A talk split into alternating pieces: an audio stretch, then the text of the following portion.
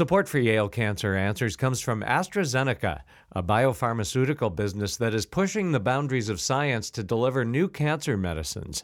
More information at AstraZeneca US.com. Welcome to Yale Cancer Answers with Drs. Anees Chagpar and Stephen Gore. I'm Bruce Barber.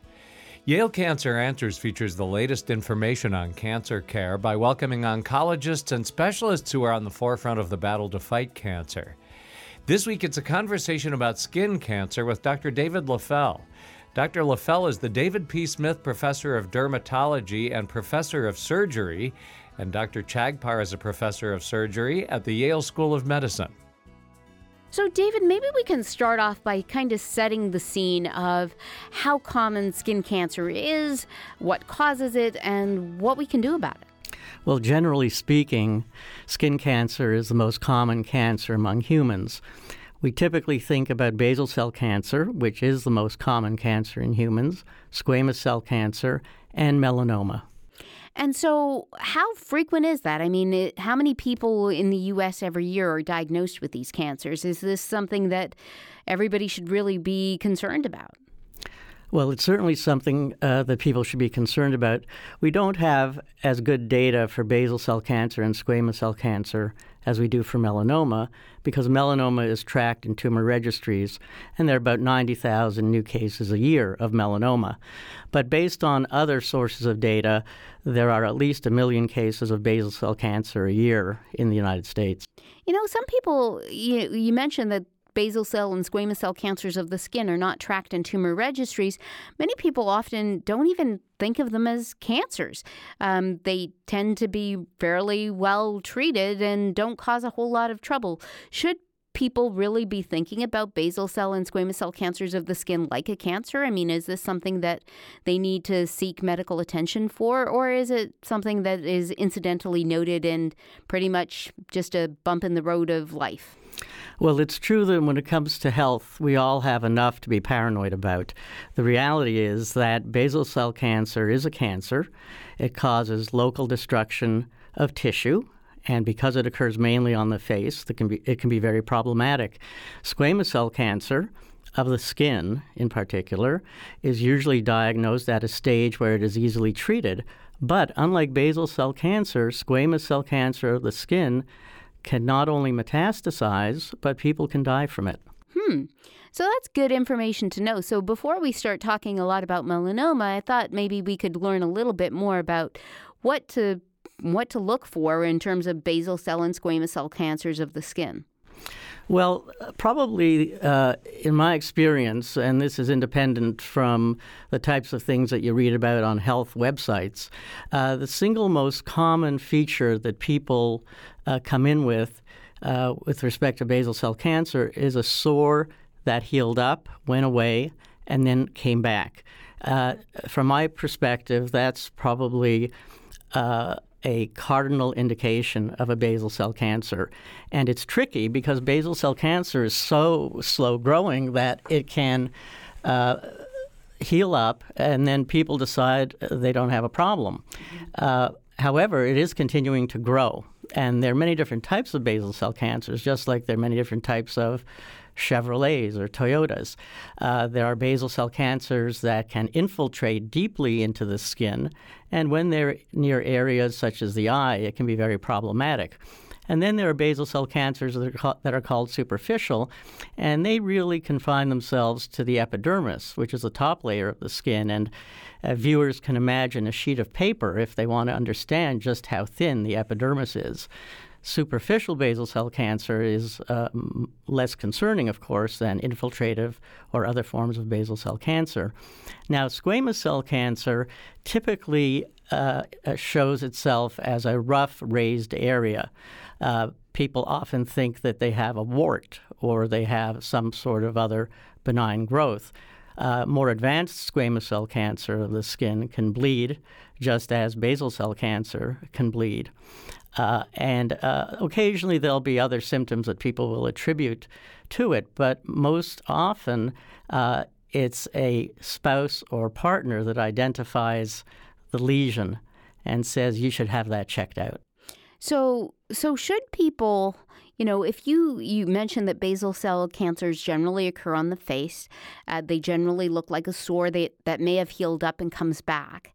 And squamous cell cancers can occur anywhere in, on the skin, um, generally sun exposed areas. Is that right? That's right. In fact, in both cases, uh, we actually understand. Uh, how the cancers are caused, and we know what the agent is that causes a cancer. And that agent is ultraviolet radiation from the sun. Uh, work that we've done on uh, the patch gene helped us identify uh, the way in which ultraviolet radiation mutates an important gene that can lead to basal cell cancer. Similarly, there's uh, another gene called the P53 gene that can be mutated by the sun and that can lead to uh, both precancers called actinic keratosis, uh, which in turn can develop into squamous cell cancer.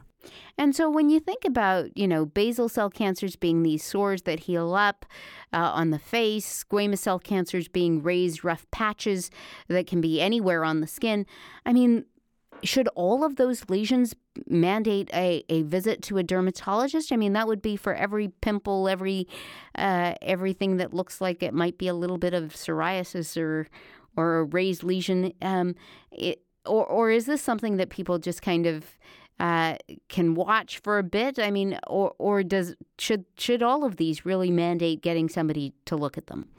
Well, typically, uh, we recommend a full body skin exam uh, once a year for people that are at risk for skin cancer, and that includes people with fair skin, uh, light colored eyes, light colored hair. They're the ones that are most at risk because they are most uh, susceptible to damage from ultraviolet radiation from the sun.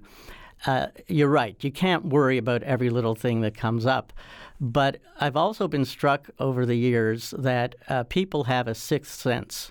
Sooner or later, whether it's the sore that keeps coming back or whether it's the rough area that changes in some way, uh, people generally know their bodies. They may deny that the lesion is a problem and they may not want to go to the doctor. That would actually be a normal response.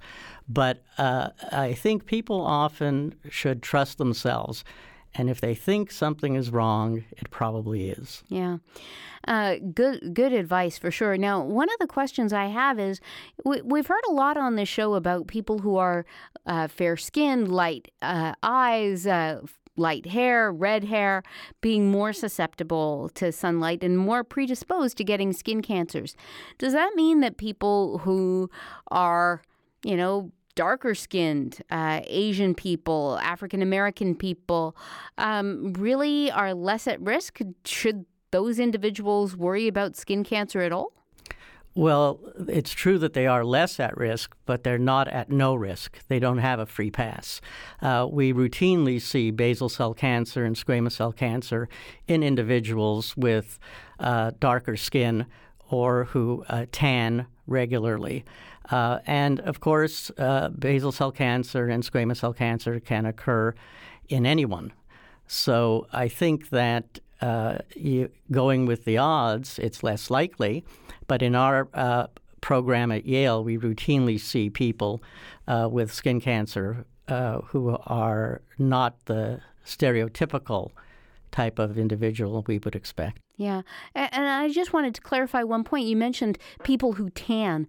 Um, so, people who tan, uh, as opposed to people who uh, were born with a darker uh, skin color, um, those people in general would be at higher risk simply because of the increased risk of UV radiation, right? That's right. And we talk about different skin types. Uh, uh the first skin type, skin type 1, are individuals who in the sun burn uh, the second type are people who burn but then tan. And the third type are the people that go out in the sun and because they're more darkly pigmented, tan and don't burn. Uh, all three types can develop skin cancer. Well, you know, so we've we've talked a little bit about basal cell cancer, squamous cell cancer. Certainly, anybody who has any of these areas that are of concern, listen to your body and go and get that checked out. But I think that when we talk about skin cancers, a lot of us put a lot more of the focus on melanoma um, because melanoma is more deadly. Is that right? Well, certainly melanoma in general is more deadly. It's important to remember, though, uh, that when melanoma is diagnosed at its earliest stage, the cure rate is in the 90s, perhaps 95% or greater. And that uh, makes the case for full body skin exams and making sure that you know your body, you know your moles, and if you see anything changing, that you get it checked out because uh, the danger of melanoma relates directly to its depth, and its depth most often relates to how long it's been there. So let's talk a little bit about how to recognize a melanoma. Certainly for people who are darker skin who can still get melanoma but may not be, you know, getting screened once a year like their fairer skinned counterparts. Um, but for anybody, even in between doctor's visits, if you see something, you should say something. So, what are the things that we should be looking for when we see something that mandates going and getting it checked out? I think that any change in a mole in size, color, shape, uh, if it becomes itchy, uh, any development of a new mole that has any of those features are things that should set off an alarm and should uh, send you to the doctor to be evaluated. It is true uh, that many people come in because we've done a great job as a society educating people about the warning signs. It is true that people come to see the dermatologist or the internist or family practice doctor with uh, growths that they are very frightened about because, of course, they've been on Google and uh, they've seen pictures that they think are similar to what they have, when in fact, uh, what they have are more benign lesions. But it's not expected that uh, the listener should be making that distinction. If you have something you're concerned about, get it checked out. And uh, if your partner or spouse or family member has something you're concerned about, speak up. So, so great, great information. Now, if one of the things that I think uh, listeners may have some trepidation about. Nobody likes to go and see the doctor. I'm the first one to admit that I don't like to go and see the doctor either. Um, and so uh, I think the point of, you know, seeing something and getting it checked out early, listening to your body is one of the key messages that you had. But part of it might also be a fear of what the doctor is going to say when they see this. Um, so you can either say it's nothing, uh, which is certainly reassuring, but if it is something, tell us about what the steps are that happen at the doctor's office um, that may help us in terms of making that diagnosis? Well, the only way to properly make a diagnosis of skin cancer is to do a biopsy. And right away, that word instills fear in a lot of people. And uh, the idea of what might be involved can also uh, prevent people from going to see the doctor. But a biopsy is a very simple procedure. Uh, uh in a skin biopsy, the area is numbed up with lidocaine anesthetic, and uh, the lesion is shaved off uh, with a scalpel or a sterile blade, and a band aid is put on the site. Uh, the uh, aftercare is simple, and the site typically heals up within a week or two but it's that biopsy specimen that is sent to a qualified dermatopathologist, in other words, a uh, physician who has special training in skin pathology, looks at the specimen under the microscope and can determine not only whether it's a skin cancer or a melanoma, but what kind of melanoma it is. And that's important. You know, we're seeing more and more cases of melanoma in situ. Melanoma in situ instills a great deal of fear in people because they hear the word melanoma. In fact, melanoma in situ is what we call stage zero. It is confined to the epidermis, the top layer of the skin, and because of that, it has no potential to spread in the body. Yet, because we understand the potential dangers of advanced melanoma, people with melanoma in situ, I think, get unnecessarily worried. Uh, the treatment for melanoma in situ is pretty straightforward. It's an office surgery procedure. Um, and I think it's important to make that point because we are seeing more of it. Uh, I will mention a historical note. Previously, melanoma in situ was called by its Latin name lentigo maligna. And like most Latin names, they're indecipherable to the average person. And in that case, that was pretty good because people did get worried. Uh, now that we refer to it as melanoma in situ, there's a greater degree of anxiety that uh, is probably unnecessary. Right. So people need to put more emphasis on the in situ part than on the melanoma part. In situ meaning essentially a pre-cancer. Yes, I mean it is a it is a malignancy. It is a cancer, but it's confined to the top layer of the skin right. and is non-invasive. Non-invasive, exactly. Many just like many other in situ cancers that our listeners may have heard about, whether it's a cervical carcinoma in situ or a breast cancer in situ, all of these don't really have the ability to spread. So when you can catch it at that in situ phase uh, or stage, um, that's really good. Now, because it is uh, still a malignancy, I want to get into how we treat it, but we'll do that right after we take a short break for a medical minute. Support for Yale Cancer Answers comes from AstraZeneca, dedicated to advancing options and providing hope for people living with cancer. More information at AstraZeneca US.com. This is a medical minute about lung cancer. More than 85% of lung cancer diagnoses are related to smoking, and quitting, even after decades of use, can significantly reduce your risk of developing lung cancer. For lung cancer patients, clinical trials are currently underway to test innovative new treatments. Advances are being made by utilizing targeted therapies and immunotherapies. The Battle 2 trial aims to learn if a drug or combination of drugs based on personal biomarkers can help to control non small cell lung cancer. More information is available at yalecancercenter.org. You're listening to Connecticut Public Radio. This is Dr. Anees Chagpar, and I'm joined tonight by my guest, Dr. Leffell.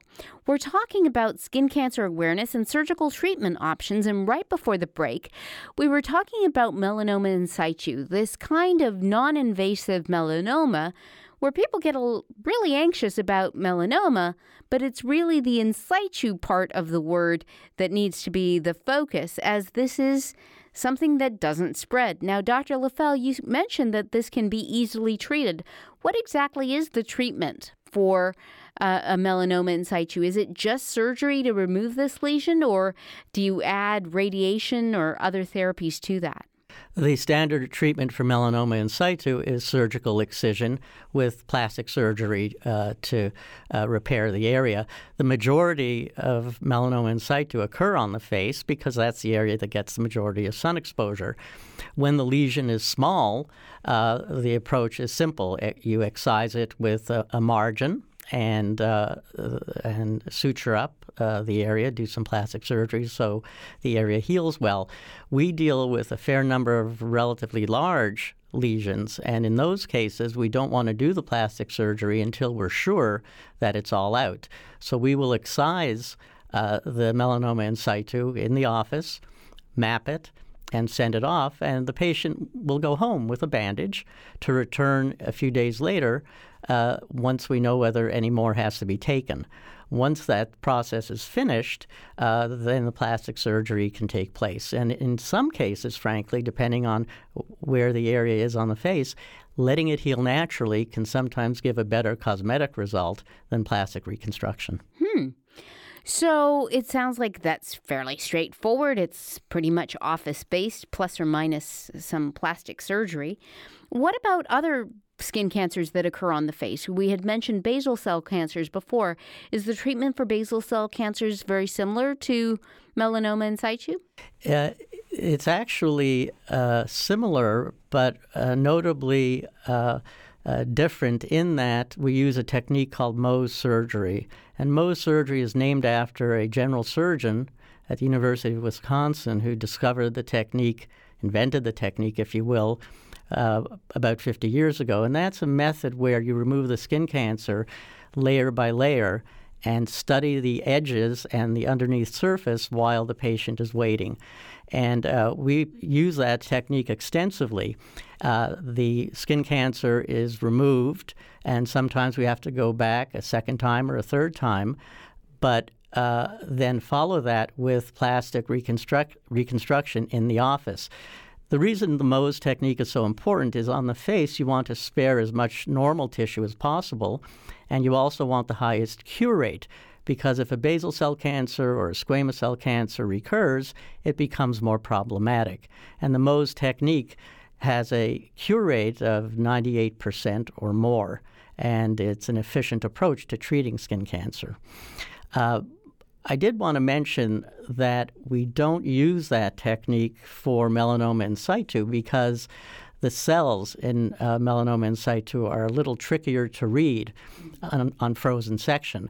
But there are places uh, around the country that do that, and there are ways to approach it. But for now, we rely on the permanent sections. Now, I should mention that because uh, melanoma in situ uh, can be a challenging uh, lesion surgically if it's large, uh, we can sometimes use a cream that stimulates the immune system of the skin. And uh, it's uh, called imiquimod. The brand name is Aldara. And uh, it's a remarkable drug. It was originally developed to treat genital warts, mm. and it was discovered that it didn't that it worked okay uh, for that indication.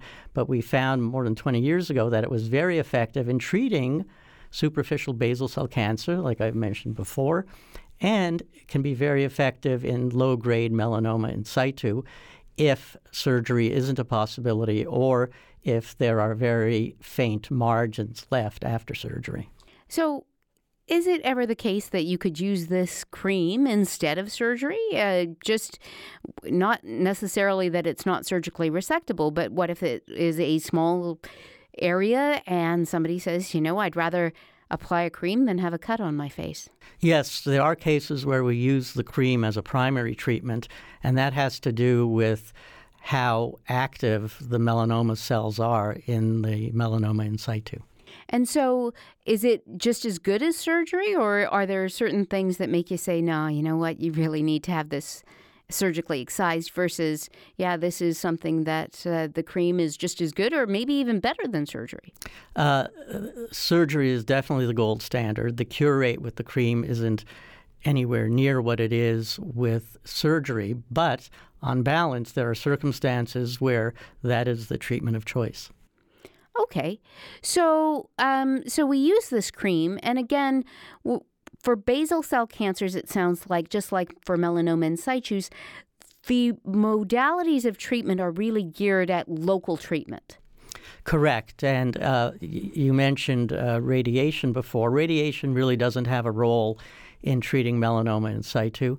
There are cases when uh, we encounter uh, squamous cell cancer uh, along a nerve, for example, uh, or uh, in other circumstances where the cancer is very aggressive, where we may follow up surgical treatment with a course of radiation therapy.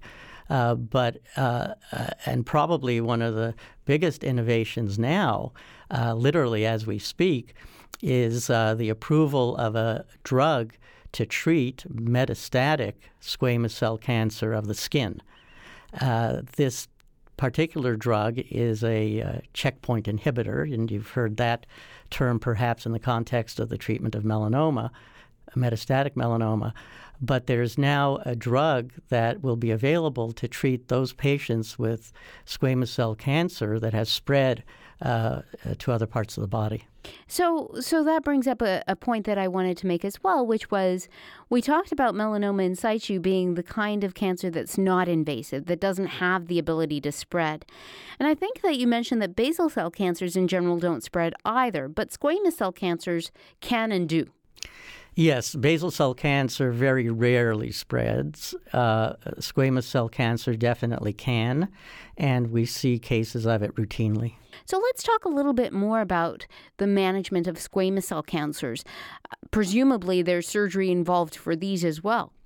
Yes, for the primary lesion, uh, the primary squamous cell cancer, uh, Mohs surgery is the treatment of choice. However, there are cases uh, that, for example, may be so large that uh, a more a general surgical approach is required. And we work uh, in our program collaboratively with the head and neck surgeons, with the radiation therapists, with the plastic surgeons to take a team approach to managing the more complicated cases.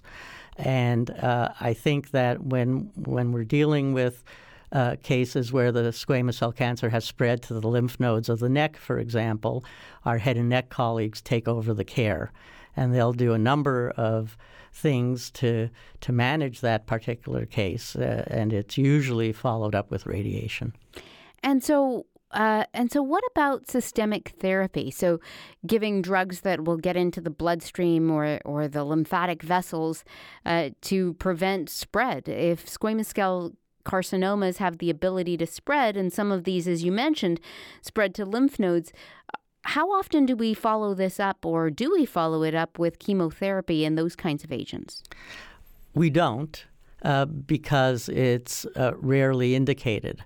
Uh, and in addition, until the approval of this new drug, uh, there really haven't been any chemotherapy regimens that have been successful once squamous cell cancer of the skin has spread. They've all been very challenging.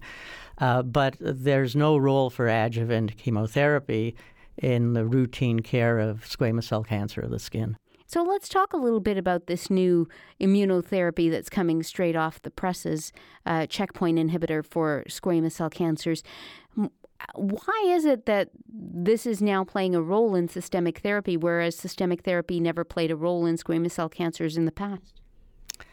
Well, you know, uh, I think the evolving view is that cancer is as much a disease of the immune system as it is a disease of cells gone wild.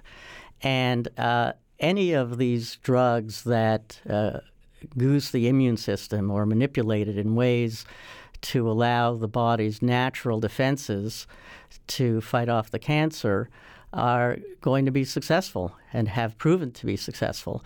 Whether the body develops resistance against it, you know, the immune system developed as a very complex structure through evolution for a reason. And uh, we're likely to see resistance and uh, various strategies that our own natural immune system will have when we confront a cancer with one of these immune modifiers.